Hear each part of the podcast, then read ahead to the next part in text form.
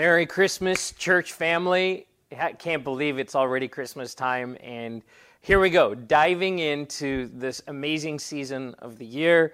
Uh, we're going to have a fun time over these next few weeks as we explore the Word of God, as we continue discovering who God is, especially around the birth of Jesus Christ. Hey, a couple of things I want you to do. First is this uh, I got a question for you, it's an important question uh, and I want you to answer in the chat or in the comment section ham, turkey, or roast beef? That's the question. Out of those three, which is your go to for your Christmas Day dinner?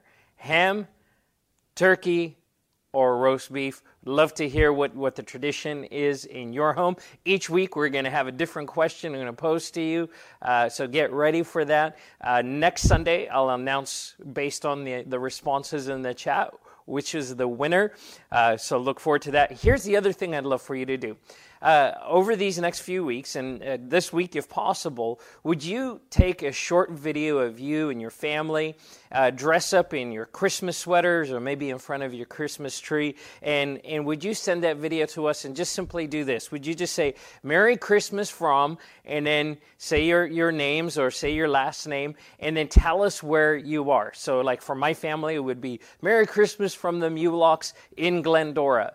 Uh, and if you would send that video to mail at thriveglendora.org, uh, over these next few weeks, we're going to include as many of those videos as possible in our services. In fact, we'll, we'll include every video that we receive because we'd love to see your faces, uh, and, and especially in this time that we're not able to be together in person. I, I, feel like, well, this might be the next best thing, and we'd just love to see your holiday, shiny, happy faces. So send those videos in, and we'll include them in our service. Uh, a few years ago, I did something during our Christmas uh, series of messages that I wanted to revisit this year. It was kind of a fun, uh, a fun tradition, um, and and I just wanted to kind of bring it out and, and, and do this again. What I had done and what we're going to do over these next few weeks is each week I'm going to pick a Christmas carol, and I'm going to share a little bit about the history of where it came from, who wrote it, what the real meaning is behind it, or uh, you know what what a little bit of the historical background is. And so this week we're going to kick it off with one of the all-time favorite Christmas carols, "Joy to the World." Joy to the world. And I don't know about you guys, but I, am ready for Christmas music. I'm ready for Christmas carols. Uh, I know here in a few weeks we're just going to be tired of them and ready to move on. But uh, I'm just, I'm just, I'm ready. I'm ready for Christmas music to fill our home. So, Joy to the World, the little history about uh, this really popular Christmas carol. It was written by Isaac Watts, who was a pastor, uh, writer, and, and hymn writer. Uh, and he wrote this, uh, this hymn. It was originally written as a hymn in 1719, so a long time ago. Um, in fact, Watts wrote over 750 hymns, and a couple of the most notable ones that you might recognize are uh, When I Survey the Wondrous Cross and, uh, and Alas, and Did My Savior Bleed, two very very popular, very well known hymns. Uh, it was put to music, so it was written as a poem, not necessarily as a, as a hymn or as a song. Uh, he wrote Joy to the World as a poem, but then it was put to music in 1839. So, over a hundred years later, it was put to music by a man named La- uh, Lowell Mason, uh, who himself composed over 1,600 hymns uh, and, and hymn tunes. Um, in fact, Lowell Mason is the one who is really attributed with bringing music into school. So if you ever played an instrument in school or in band, you have Lowell Mason to thank for that. And he based the melody for Joy to the World on Handel's Messiah, another well known classical piece of music. Joy to the World is the second most popular Christmas carol of all time. But here's the crazy thing about it it's not a Christmas carol. At least it was not initially written as a Christmas carol. That was not Watts' intent. In fact, Watts wrote Joy to the World uh, in anticipation of the second coming of Jesus. It was, it was written with a focus on when Jesus would return. Um, and so listen to, listen to some of the words that he writes uh, in, in, you know, in light of this uh, revelation in, in, in light of this information. He says, Joy to the world, the Lord is come. Let earth receive her king. Let every heart prepare him room, and heaven and nature sing, and heaven and nature sing, and heaven and nature sing. And in some of the other verses, he says, Joy to the earth, the Savior reigns. Uh, he says, No more let sin and sorrows grow. He says, He rules the world with truth and grace. And so Watts, of course, looking towards the second coming of Jesus. But isn't that amazing? The second most popular Christmas carol of all time actually isn't a Christmas carol. It was not written as a Christmas, car- Christmas carol. So, so here's a question Is it appropriate to sing at Christmas? Absolutely. Absolutely. See, because there would be no hope of a second coming of Jesus if there wasn't the first coming. If he hadn't come the first time, we wouldn't be looking forward to. And in fact, so much of what Watts was looking forward to and, and pointing towards with the second coming of Jesus are things that were ushered in when Jesus actually came the first time, born in Bethlehem as a baby to Joseph and Mary the ushering in of God's kingdom. In fact, Jesus would later pray these words as he, he uh, recited the Lord's Prayer, taught the disciples to pray. He, he, when praying to the Father, he said, Your kingdom come, your will be done on earth as it is in heaven. And these aspects of what the kingdom of God is, what heaven is, that there's no more tears, no more pain, no more suffering, that we're in the presence of God, really were realized when Jesus came to earth the first time, that God brought his kingdom with him in that baby, in the baby Jesus, that, that God's kingdom was f- fully realized here on earth, that we have access to the kingdom of God while we're still here on earth. We realize that one day Jesus will return and uh, he will return as the conquering king. He will return as the, the ruler of this world, and there will just be a finality to that, and, uh, and we will rejoice on that day. With that in mind, I want us to turn to 2 Corinthians chapter 5. If you have your Bibles with you, you can turn there. Uh, the words will also be on the screen for you today. 2 Corinthians 5. This is a passage that was in our Lectio reading for this, this last week.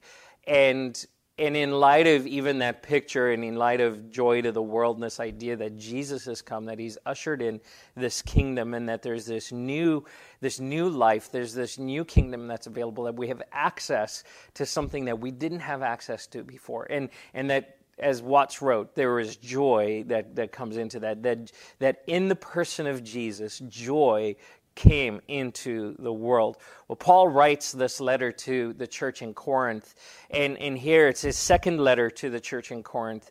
And he's writing here in chapter 5 about the death and the resurrection and the life that's available in Jesus Christ, the work that Jesus did in his earthly ministry as he went to the cross.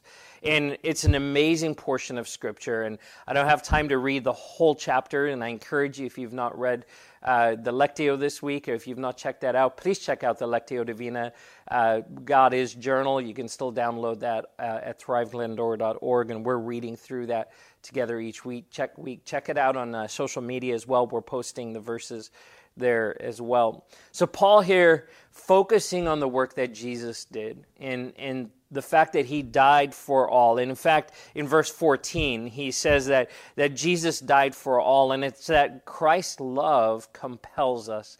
That Paul, the Apostle Paul, was compelled by the love of Jesus. And in the same way that we need to be compelled by the love of Jesus, because when we when we pull back, when we zoom back a little bit and zoom out, what we realize it was that God's love compelled Jesus to come to earth.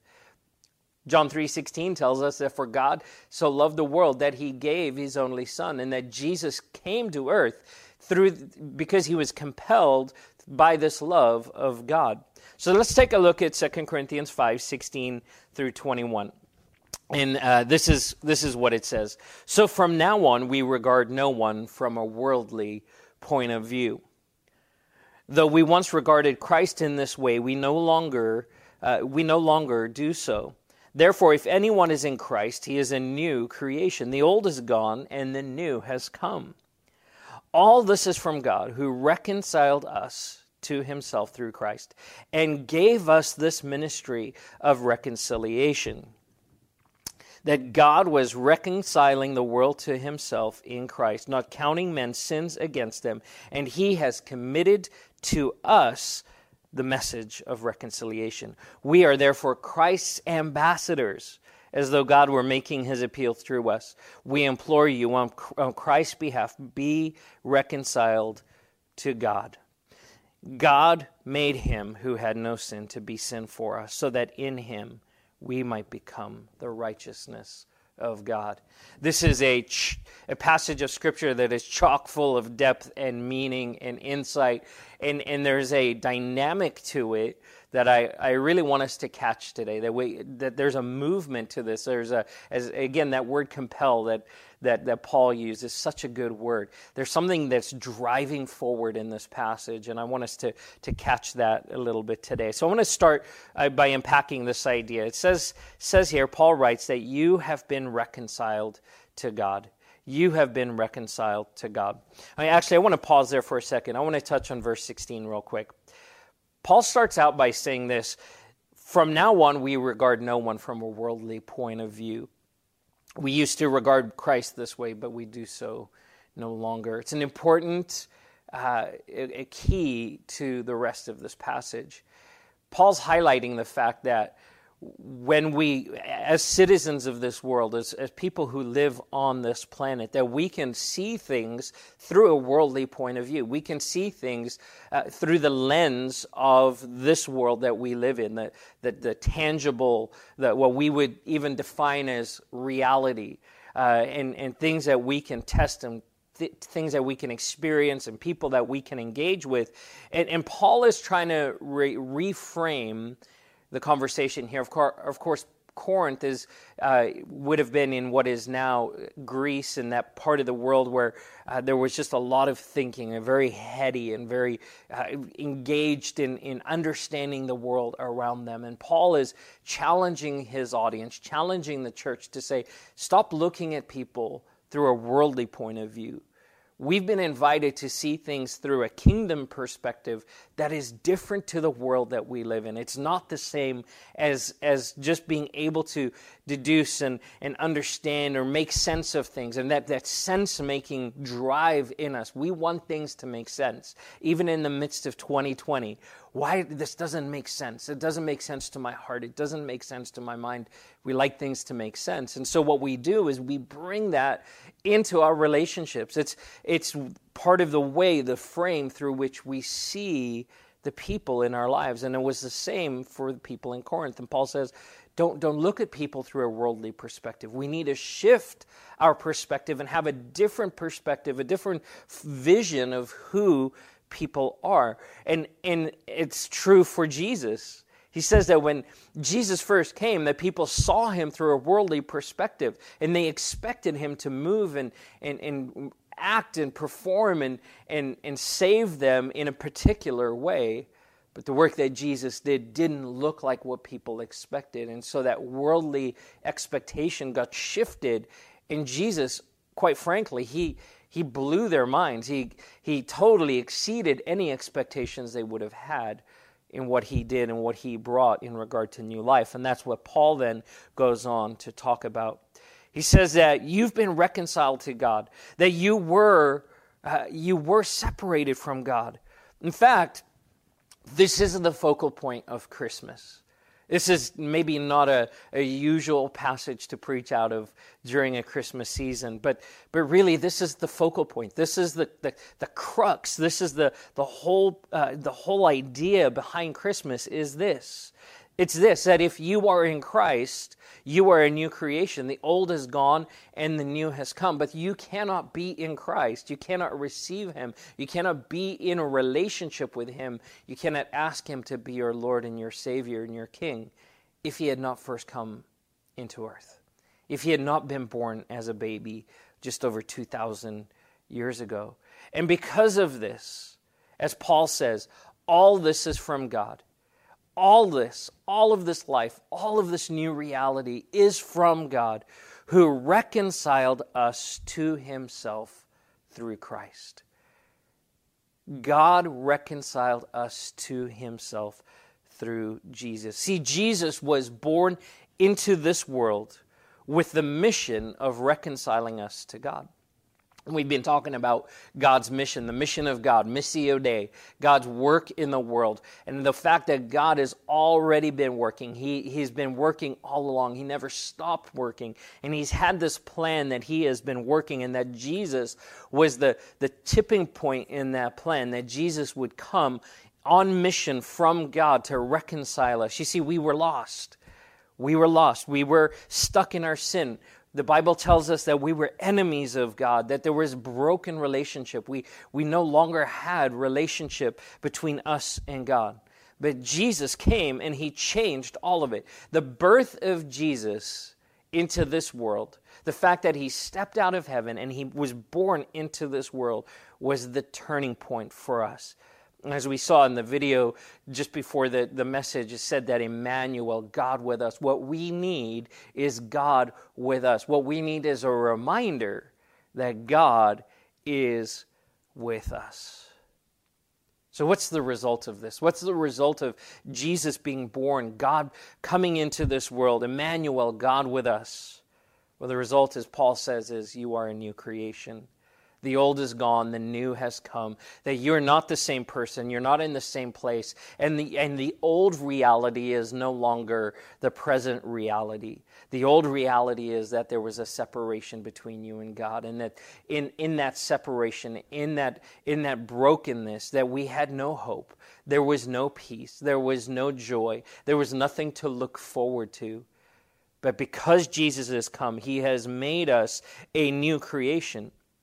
He has transformed our lives. He's done something new in our lives. God has made you new. He has restored you. I don't know about you, but every now and again on on uh, social media, I'll be scrolling along or looking at some videos, and and you come across these videos of people restoring old things, and I'll I'll just get sucked into them. I love watching these these restoration videos, and it can be silly things like you know someone finds a rusted old toaster and they take it apart and they rebuild it. There's a really great YouTube channel. A guy finds classic old toys, old metal toys, and and meticulously just restores them and and and, and takes each part piece apart and and makes it like it was new and it's just fun to watch. There's something really satisfying about that but i think it appeals to something in us. Maybe you're hgtv fan and you love to see uh, houses get get remodeled and fixed up and, and made better.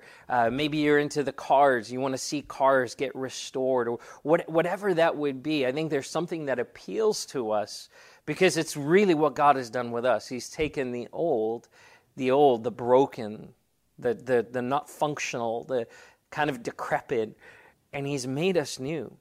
He's made us a new creation. He's restored us and made us whole. Paul goes on to say this, and this is such a key point for us to understand. He says, He no longer counts our sin against us. That God no longer counts your sin against you. This is so key for us. The old is gone, the new is here. God has reconciled us, and He has and He no longer counts people's sin against them. So powerful, church. So powerful. Some of you need to hear that t- today. I need to hear that today. Because I think sometimes we get stuck in that place again where we think, oh, God is maybe punishing me. God is holding this against me, or God doesn't love me, or God can't love me because of my sin. But because Jesus was born, because Jesus came into this world, because he lived the life that he did, and he died on the cross, it says that God no longer holds our sin against us. This is a part of this new life, being a new creation. And maybe that's a stuck point for you. Maybe that's a point of difficulty in your walk with Jesus. I want to encourage you this week. God does not hold your sin against you. Well, Pastor Barry, what about the sin I just committed today? I, I messed up today. God doesn't hold it against you. What about last week? God doesn't hold it against you. What about tomorrow and next week? Because I'm pretty sure I'm going to mess up. I'm going to make a mistake. God says, I do not hold that sin against you. I do not count it against you. Is there place and a need for repentance and walking in righteousness? Absolutely. But you are a work in progress, and God knows that, and that He is in the process of restoring and renewing you each day. It's not permission, as Paul says to the Romans, that we can just keep on sinning. Not at all. But we understand that God's grace is sufficient. His grace allows us to be in this place of rest to know this that you, if you are in Christ, are reconciled to God, and He does not hold your sin against you. He does not count it against you. In fact, the Bible says that there's an accuser, Satan, who brings those accusations before the Father and says, Hey, did you see? Did you see what they did? Did you see what he did? Did you see what she did? And Jesus is there as a reminder at the right hand of the Father, bearing those scars in his hands and his feet and on his side, as a reminder to say, No, Father, I took that sin at the cross. I took that upon myself when I went to earth, when I went on, when I was dispatched on that mission to go and seek and save the lost. That I took that sin on myself and it no longer counts. And all of that, the teeth, all of the the bite that the enemy would have, all of those accusations just fall to the ground. God does not count your sin against you, church. That is something to celebrate today. But there's another thing that Paul talks about here that's so key. We've been given this an amazing gift that we are new creations in Christ. But then he goes on to say this you have been given this ministry of reconciliation. I want to read verses 18 through 20 again, and, and I want us to, to really hear what he's saying here. So he says, All this is from God who reconciled us to himself through Christ. Amen. And gave us the ministry of reconciliation that God was reconciling the world to himself in Christ, not counting men's sin, sins against them. And he has committed to us, to you and to me, this message of reconciliation. We are therefore Christ's ambassadors, as though God were making his appeal through us. We implore you on Christ's behalf be reconciled to God. Be reconciled to God. So Jesus is born into this world and he brings with him as he as he steps into this reality into into time and space as he steps out of eternity where he had existed for all time present at creation the one who eh, eh, part of the trinity part of the godhead who had moved throughout. He was there when and a part of the process when when god spoke uh, the world into existence. He now steps into his creation and brings new life brings reconciliation. And then Paul reminds us of this fact that not only that Jesus did Jesus come on mission to save us, he now invites us to participate in that ministry of reconciliation. Wow. What an amazing invitation and what an amazing responsibility. Catch the magnitude of this, church family the mission and ministry that became the driving force, or was the driving force behind God being born into this world as a baby.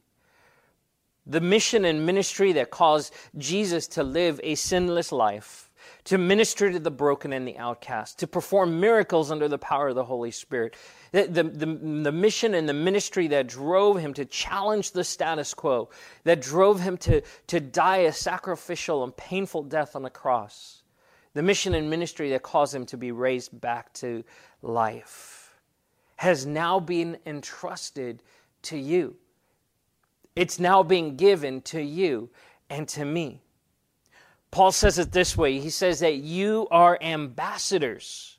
We are therefore Christ's ambassador. What is an ambassador?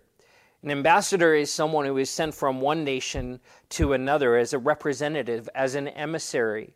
And when, and when they go to that place and they establish a consulate, they establish an embassy, it's, it's regarded, it's widely regarded and understood that the place where the ambassador is, the place where that ambassador lives, is that, that, that ground is actually uh, is part of the nation that they represent.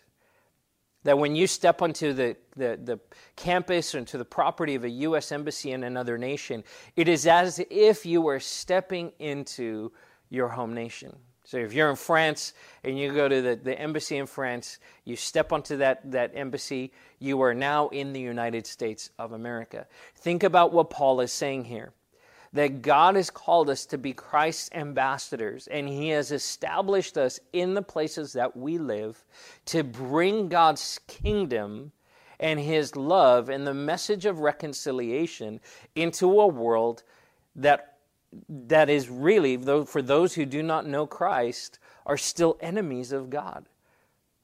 Now, does God hate them? Not at all. God loves every person, and his desire is that everyone would come to a saving knowledge of Jesus Christ. And so, what he does is he strategically sends us into the world in the same way that God strategically sent Jesus at just the right time into the world to live the life that he did. He sends us.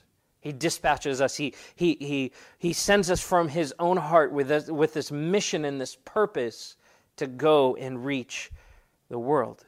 You are an ambassador of Christ. See, our nationality is an important part of who we are. Our nationality so often uh, it really determ- de- determines our culture, uh, our heritage. It's what we look back to, and even for people that might be citizens of one nation, still look back to their cultural heritage that might be in another nation or multiple other countries. It's that way in my family. It might be that way in your family. In fact, it, it even affects food. We were talking earlier about ham, turkey, or roast beef. A lot of those things really are determined by where we come from, or what our heritage is, is and what our nationality is. What Paul is saying here is that part of this new life in Christ is that we are now citizens of, of the kingdom of God that our citizenship isn't here on earth. Remember that we don't see people through a worldly point of view, that includes ourselves. That we are now citizens of a kingdom that is much bigger than the country that we live in.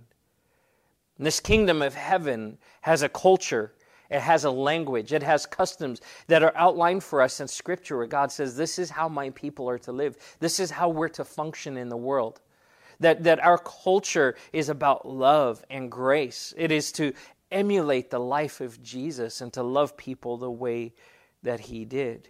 You now, as a citizen of the kingdom, have been sent into this world as an ambassador. So think about this joy to the world. Let's go back to, the, to this Christmas carol.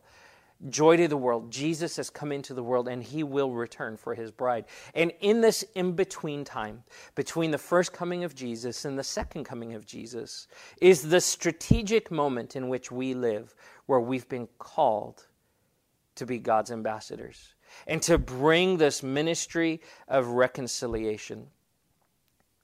This ministry of reconciliation. That we would see people reconciled to God and that we would see people reconcile to each other. I understand that Christmas so often for people is, I mean, for, for many, it, it's a celebratory time of the year, it's a festive time of the year. But Christmas can also be a reminder of broken relationships. It's a time when broken or, or distant relationships can really have a deep impact, that that loss is felt during the holidays. That pain, that, that hurt that we would feel as Paul says, the love of God should compel us to say, What can we do to be reconciled? What can we do? But think about it in terms of this God desires for his children to be reconciled to him. God desires that every son, every daughter would be reconciled to him, that every person would call on the name of Jesus and be saved. And in order to accomplish that, he sent us into the world. He said to us, I'm, I'm calling you to go, to bring this reconciliation, this ministry of reconciliation. Paul says this that we implore you on Christ's behalf be reconciled to God. This is a part of our mission. So, as we come into this Christmas season, as we celebrate God becoming flesh, Emmanuel, God with us, it is so good for us to celebrate that because there are so many good things. Our lives are defined by that. But then what's important for us to remember that along with the invitation to worship God and, and to be in relationship with Him, there's this charge that's given to us that we would be ministers, ambassadors that would bring the ministry of reconciliation to the world. And in the same way that Jesus came to the world, in the same way that Jesus was on mission from God, that he had this purpose, that our lives have this purpose, that we're called to be ambassadors as God makes his appeal through us to the world. So remember, as we celebrate, you have been called to bring joy to the world.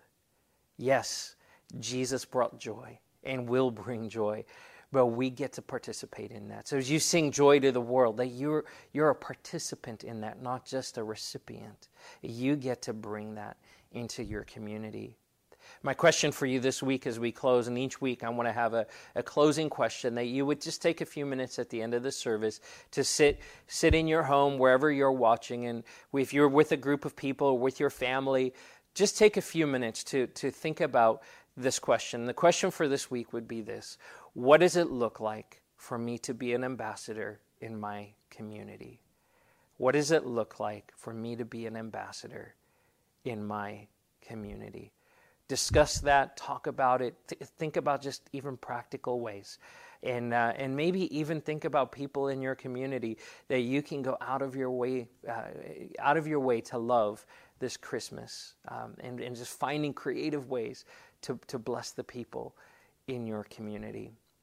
Hey, I want to invite you, if you've never said yes to Jesus, if you're watching this message today and you've never received Jesus as your Lord and Savior, if you've not made that decision and, and become what Paul says in new creation, I want to give you that opportunity today. And, and it's just simply praying this prayer. Would you pray this prayer with me and be, pray it out loud with your mouth, believe it in your heart? Jesus, thank you for coming to earth. Thank you for coming and dying on the cross for my sin. I choose today to follow you. I repent of my sin and I say yes to you. Thank you for loving me. Thank you for forgiving me. Thank you for reconciling me to your Father in Jesus' name.